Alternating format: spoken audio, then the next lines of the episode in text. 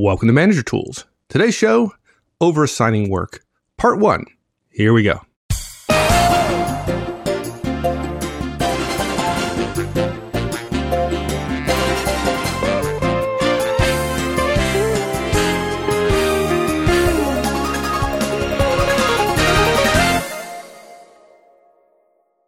I was thinking the other day about Louise Charles. Now, I, I used to work for Louise Charles. I've I've told a Yeah, few stories remember, yeah. about Louise at conferences, and and she, and I, I suppose I, I imagine she's probably not listening to this podcast, but if she were, she'd probably be a little bit surprised because I haven't talked to her about it. But Louise is one of those those bosses that when I was working for her, I respected her quite a bit, but I, I can't tell you I really enjoyed it because she gave me so much to do. It was amazing. I was Yeah. and I had no time to think. And yet, I look back and she is one of the most influential managers I have ever had. Yeah. You know, it's funny you mentioned that. When I was writing this cast, I wasn't thinking about my experiences at all. You know, you mentioned Louise, and then I immediately think about Colonel Texera 30 years ago, Oh yeah. right? Yeah. That's exactly what happened, right? We were all immediately double stressed. Boom. Yeah, that's a great point. I mean, great bosses assign more work, delegate more work, create more work than their directs can actually do. Okay, so but I, I want to make sure I understand you. They give more work, assign more work, delegate more work than the direct can actually do. Meaning Yeah. some of that work's not going to get done. Yeah, absolutely. And you're okay with that. Okay. Yeah, think about this. We'll talk about this at the end of the cast in terms of the rationales, but but now is a good time since you asked that that way. Look, let, let's ask everybody who's listening. Don't you go home every night with work undone?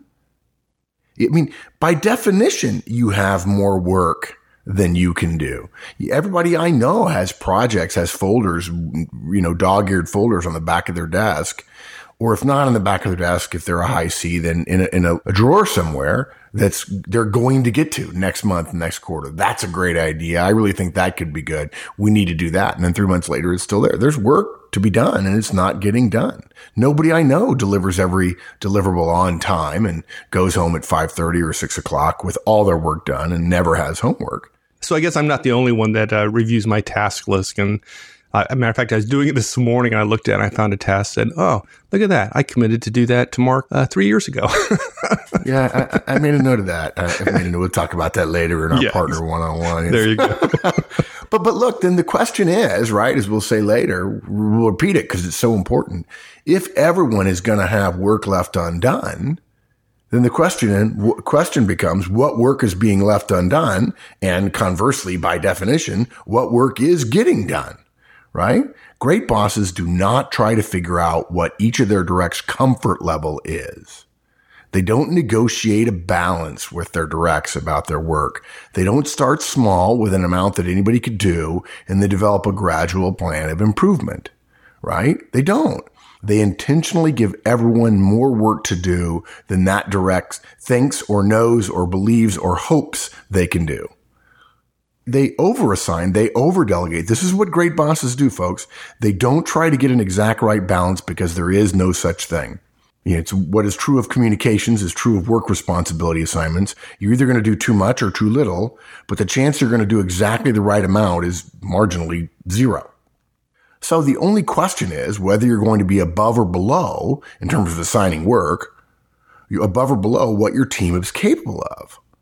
What most managers do is try to balance two largely unrelated factors. How much work the organization seems to be demanding of everyone and how busy one's directs say they are.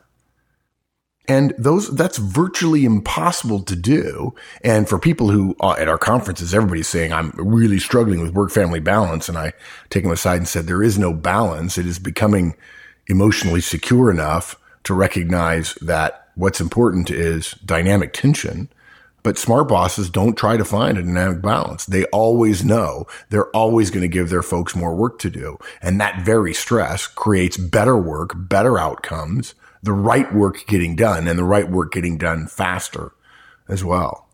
I think that's a good point. I, I want to push on you a little bit because the right work getting done. And I, I, think one of the dangers, I don't know if we're going to talk about it later on, um, but one of the dangers of not doing this is that the right work doesn't get done. The fact of the matter is, if you had 100 things to do, you'd know that 20 of them are the most important.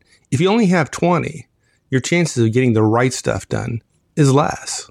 Yeah. What's more, think of it this way. If you have a hundred things to do, you're going to, and let's say you could only do 50, you better make sure you pick the right 20 that are the top ones, which if you only have 20, you don't develop the skill of choosing which ones are the right ones. And in fact, more directly, if you only have 20, you could in fact do 50.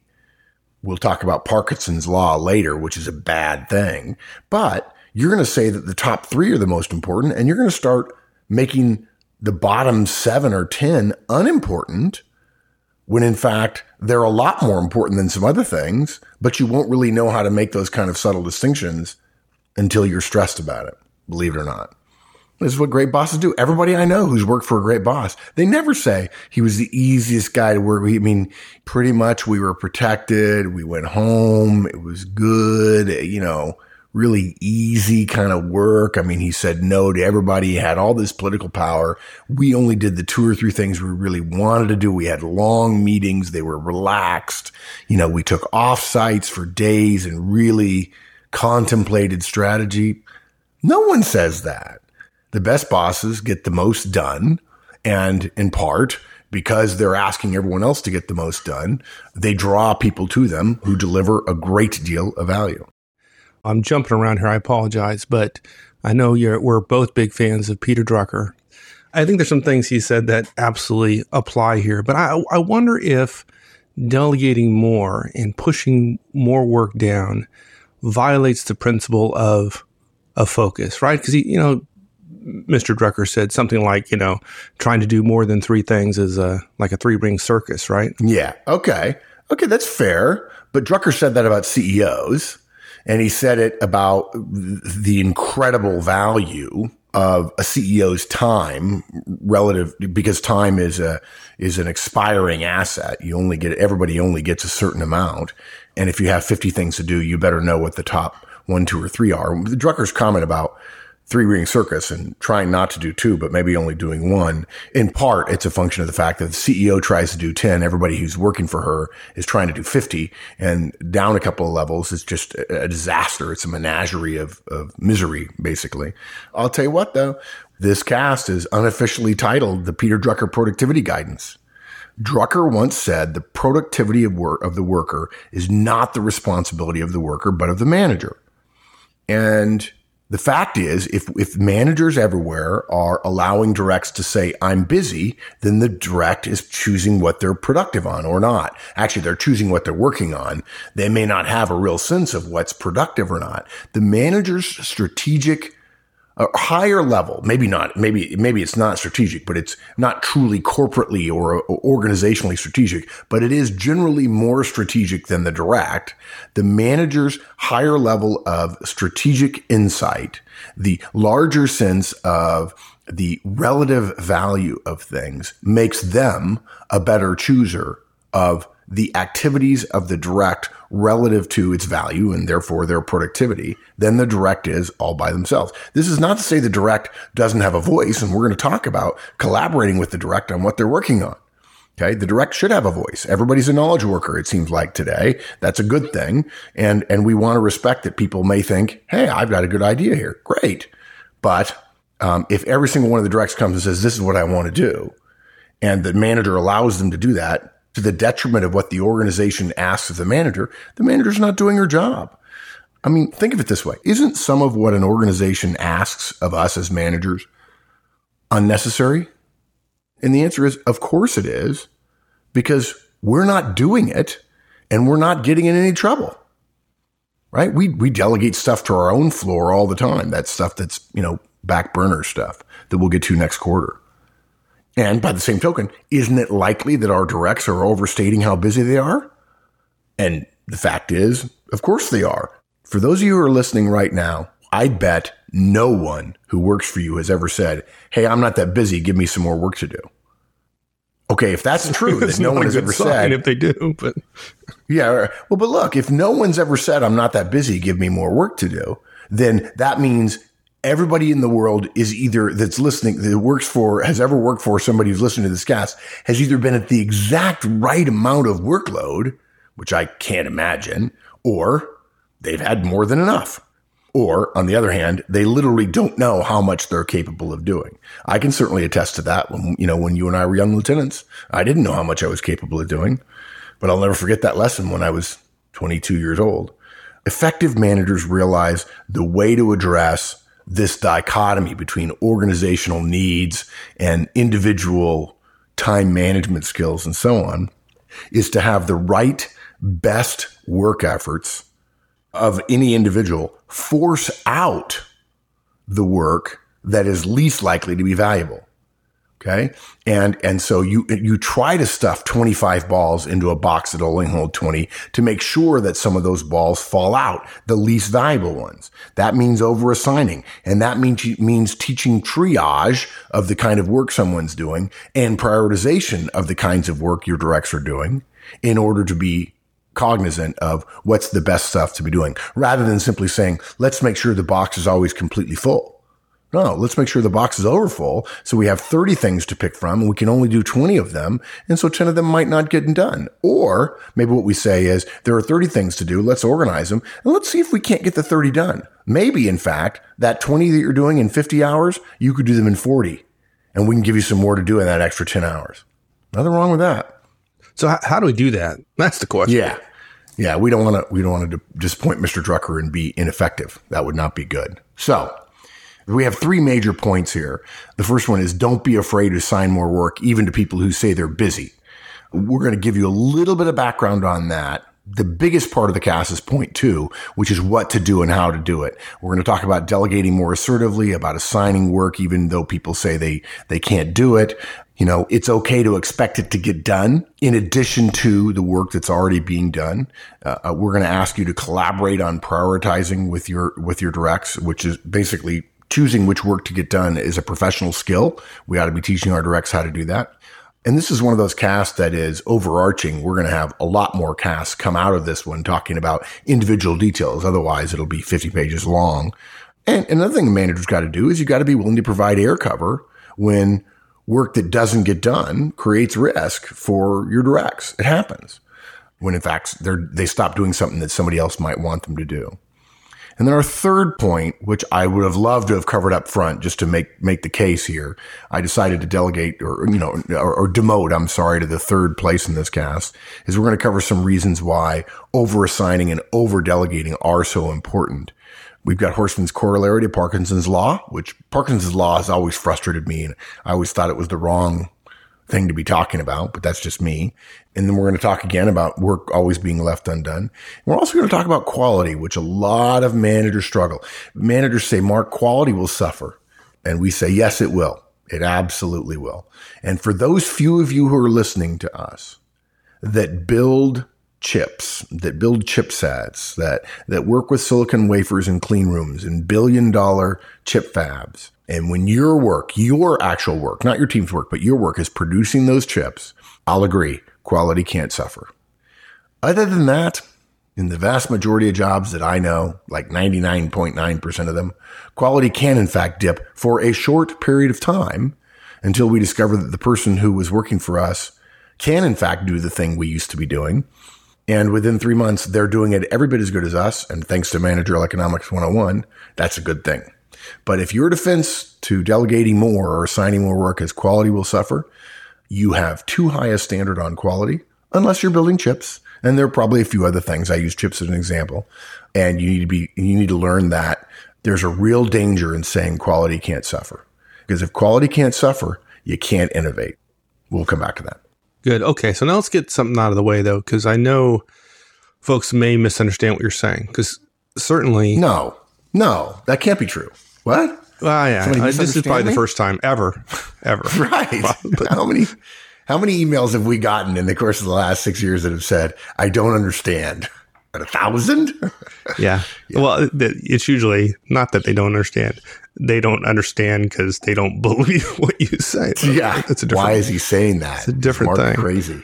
Mark's talking crazy talking. Here's the thing I want to make sure people understand because you're not you're not saying to give more work to everybody because certainly in every team there's there's at least one or two people that are are busy, right? And we don't we don't want to over assign to busy folks, right? You know, now in my explode. new office, not that it's any better. It's actually much smaller than my old office, but when I laugh, I, it echoes and I can hear myself laugh. Right. This this is the Auzenne corollary to the Parkinson's law, which is only give more work to people who say they're not busy which by the way would make for a very short cast. yeah. Quickly managers run out to your people and say, anybody not busy? I have some more work.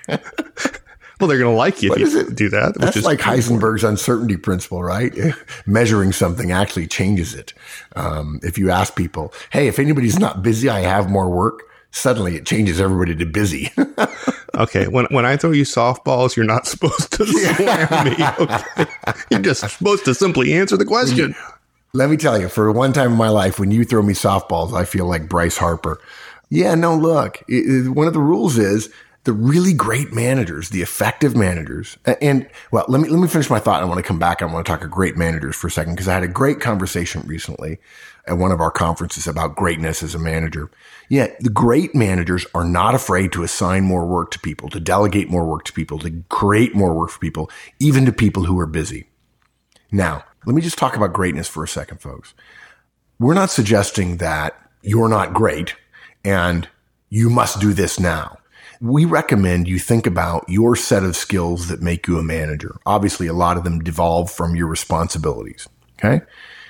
And if you hear us say great managers do X and you're not doing it, we're not trying to make you feel bad that you're not doing it at all. We don't want you to feel bad. Okay. Separate from the umbrella story, we, we know that feeling bad is not a motivator. Rather, we're going to say this. If I discover that a great manager does something I'm not doing, I have to learn how to do it if I want to be great. The way to learn how to do it is to start doing it now. And in a year or two, you'll actually be pretty good at it. We're suggesting you add that skill that great managers take for granted or, or maybe not even be able to talk about. Some of them are clear about it. Some of them say, yes, this is in fact one of my core skills, but all great managers do this. They all overassign work, even to people who are busy on their team.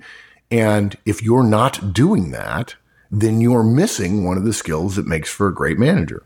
It doesn't mean that tomorrow, when you start assigning more work, you'll be great, but you'll be on the path to greatness as opposed to definitely not being on the path. So don't feel bad about it. Trust me, Mike and I are still on our own paths to greatness when it comes to management, but we've seen a lot of great managers and all great managers do this. But look, frankly, to your point, Mike, if you're listening to the show, we know your directs are busy. I suppose it's possible that you're busy and your directs or not, but there are some managers who do that but they're pretty rare. You know, when that happens, bosses have incorrectly sheltered their directs out of a mistaken sense that protecting their team is an important job of a manager, right? And they take it in the wrong direction. They take it to an extreme and it's, it's very debilitating. Even though the manager feels good about it, bad things are happening behind the scenes and productivity drops. And frankly, we also know that many, many directs of ours are adept for some good reasons and for some bad ones, they're adept at reflexively, reflexively saying that they're overworked. And I'm going to tell you something, guys. I, I, mentioned that Parkinson's is cynical and I try to avoid cynicism, but I'll tell you what, I don't believe anybody. I've never believed anybody when they tell me their stated hours of worked, uh, stated number of hours worked per week. I just don't. It's happened so many times that somebody said, Oh, I work 80 hours a week. And you know, it used to be I would walk them through when they said 80 hours a week. I said, okay, help me understand that a little bit better. But now I just say 80 hours a week divided by seven. You're, you're saying you work 11 hours a day, seven days a week. That's just mind boggling. So I don't believe it. And I don't believe folks when they tell me they're overworked. I, I, believe they work hard. I believe they work long hours, but working hard and working long hours and being overworked are two different things when we ask managers at our at our conferences, and we've trained thousands in the last five years alone, everyone raises their hand when we ask them who here. But l- listen to this now. Everyone raises their hand when we ask who here would be willing, provided it was done professionally, it wasn't wacky, it wasn't just rude or cruel, who here would be willing to step up for some more work if their boss needed their help? Okay. I mean, think about that for a second, right? Everybody is totally busy. Totally busy. Oh, totally busy, Mark. You can't even imagine how busy I am. I wake up texting and I don't even have my phone in my hands, right? That's not unheard of, by the way. Everyone's t- totally busy, but everyone is also willing to help. And frankly, what I've learned, it took me a while to figure this out, but both things are true. They're busy and they're able to help.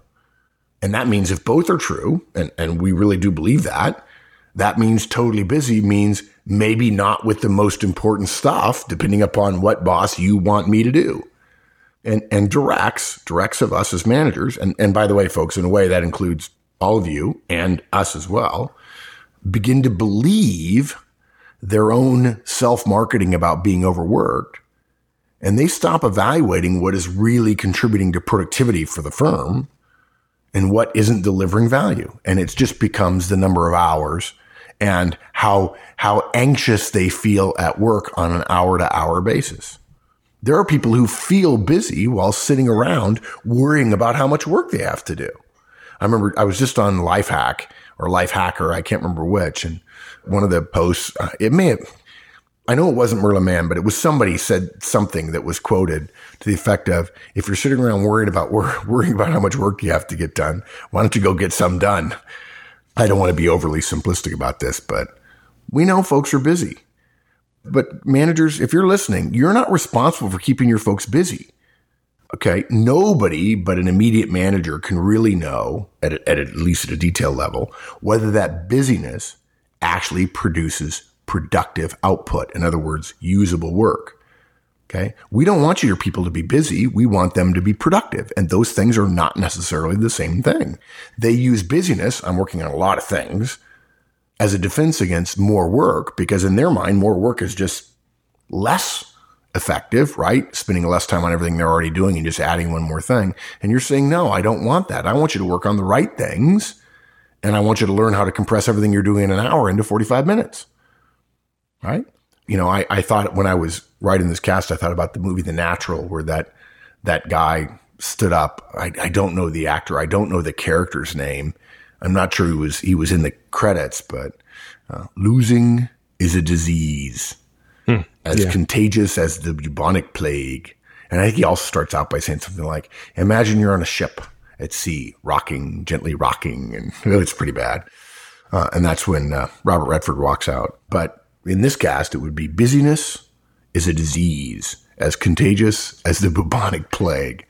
um, so busyness is not an answer. It's not a defense. It's not a, a discussion point. It's not something managers consider. Managers consider productivity bubonic plague. You know, some people tell me they think that you go overboard sometimes. I, I can't believe it. It's just no, just, no, no. I just can't believe they'd say that. No, I'm just quoting from a movie. Bubonic plague. Okay, I'm sorry. Please go on. now, another movie quote was if you, if your people are working really hard and you give them one more thing to do, and they say like Indiana Jones did in the uh, in the Temple of Doom when he, he says to uh, the lady when he and his, his, in short round are about to be crushed, he looks at her and he says, "We are going to die." if your directs say that, you might want to back off. May want to. Maybe not. That's the sign when you know they're busy when they say they're going to die. Good. Yeah. Good. You heard it here first, folks. Yeah. So look, but, but the key is you got to remember our first responsibility as managers is to the company and not to your team. Folks, your job is not to defend the work your team is already doing. Your job is to deliver results. And that's goal achievement. And that requires productivity. And that can be very different from busyness it's probably oversimplistic to say it, but if your team is totally busy and your team doesn't achieve your goals, you have failed in one of your core responsibilities as a manager. You failed the Drucker productivity test. I mean, look, your company has obligations to its shareholders and, and to its customers. You have obligations to your company to help it do so. We can't simply accept as professional managers the defense of busyness as a defense against more of the work that you believe is the right work. And look, when people have been doing work for a while, they believe that work is right. it begins to become part of their professional image, their, their self image. And that's okay. We're not saying they're bad for thinking it. We're saying we're smarter than them for knowing that this new task we're going to give them is going to deliver more value for the company per hour than the task they've been working on that's been keeping them busy. Okay. And by the way, we'll come back to why Parkinson's law means that people always feel busy, but somehow today busyness and, and part of it is the self marketing of busyness has supplanted the availability that we all hopefully would wish for for higher productivity. And we as managers have overseen this sort of pernicious change that, well, I'm, I'm, I'm busy. I can promise you folks, um, 30, 40 years ago, uh, there were plenty of people who, who, who were outwardly verbal about saying, no, I have bandwidth. I, I'll be willing to take that on. Uh, now everyone is saying, oh, swamp, swamp, swamp, swamp, swamp, swamp, swamp. I've caught myself doing it and I regret it. But look, if you want to be a good manager, you've got to demand productivity from your folks for the benefit of the company, not just people doing lots of work and being quote busy. Yeah, help me though, understand a little bit because there's a it, it seems there's a conflict between this idea of increased productivity and happiness and oh, aren't oh, yeah. happy people more productive? I, I, just seems that they fight each other a little bit. Productivity. Can I just growl for half an hour here? yeah. You know, I'll mention Colonel Texera again. The, the, this, of course, these shows aren't about us, but it's helpful to have an early formative experience as a leader or a manager or a professional where happiness was not in the equation to realize happiness may in fact be antithetical to what we want to achieve for some reason, it seems like being good, which is to say productive, if you want to be a good manager or a great manager, you're going to have to make your people unhappy. The math, the science, and many, many, many highly effective managers' experiences suggest just the opposite. If you're going to ask for more, you know, you can actually create a situation where your directs end up being happier. Although in the beginning, your directs aren't going to like it. And we're still suggesting you're going to ask for more. Well, I just did this recently. I mean, I just this just earlier this week. We tell all of our conference attendees something about productive and about happy employees, and it surprises many of them. The first thing we tell them is happy employees are not more productive than unhappy employees. Think about that for a second, folks. I'm going to say it again. Happy employees are not more productive than unhappy employees. Okay. That's important to know because it means that even if you make your directs unhappy, that doesn't inherently translate into less productivity. Okay. Or at least that's not too far a stretch from that. Okay. So, but there's even more at work here than that. While happy workers are not more productive than unhappy workers, hear this now. Productive workers are more happy than unproductive workers. What that essentially tells us is productivity is what drives happiness. And if you try to make your workers happy, if you think your job is to make people happy because you've confused the manager's job of results and retention and you've decided that it's just retention and people stay with managers who make them happy. So therefore retention will go up and I'll get good scores from retention if I make people happy. So I'll dole out things that I think make people happy. Okay. What you will have done is gotten the cause and effect wrong. And when you try to make workers happy, which frankly, folks, you can't measure and you can't control since it's someone else's state of mind, or at least their emotional state, you create in them a sense that your job is actually to provide them happiness and they will seek more happiness from you rather than productivity. This gives rise to the HR manager who is called behind his or her back the cruise director for let's have a party. Let's make everybody feel good. Let's make them happy for working here. Totally worthless. Okay. When your directs start looking to you for happiness, you are doomed. But notice, if you're more productive, you will end up being more happy. Look, folks, it's easy. Results and retention go together. If you drive your folks to deliver high results and they're highly productive, they will be happier than if they're not productive. So it's our job to sort out the work to make sure there's plenty of it to go around and then help them decide how to get it done, help them get it done in less and less time to improve their productivity per hour constantly. And that will make them happier. They'll get better results and you'll retain them as well. So if you want to make your folks happy, all you have to do is drive them towards productivity. Everybody wins. Your job is to motivate people to be productive. When they're productive, they will be happy. If you try to seek happiness by skipping productivity, you won't have either one. Okay. Well, I don't know how, how I feel about the uh, not focusing on happiness thing. I kind of like cruise directors, but hey, okay. Yeah. I, I'm willing. I'm going. I'm willing to go along with you. Never been on a cruise. Don't intend to. You never been. Uh, I won't uh, kill some of our listeners by taking us on a tangent. So let's don't talk about cruises. Fair enough. Thanks, everyone. That's it. We'll see you next week. Have a great one. So long.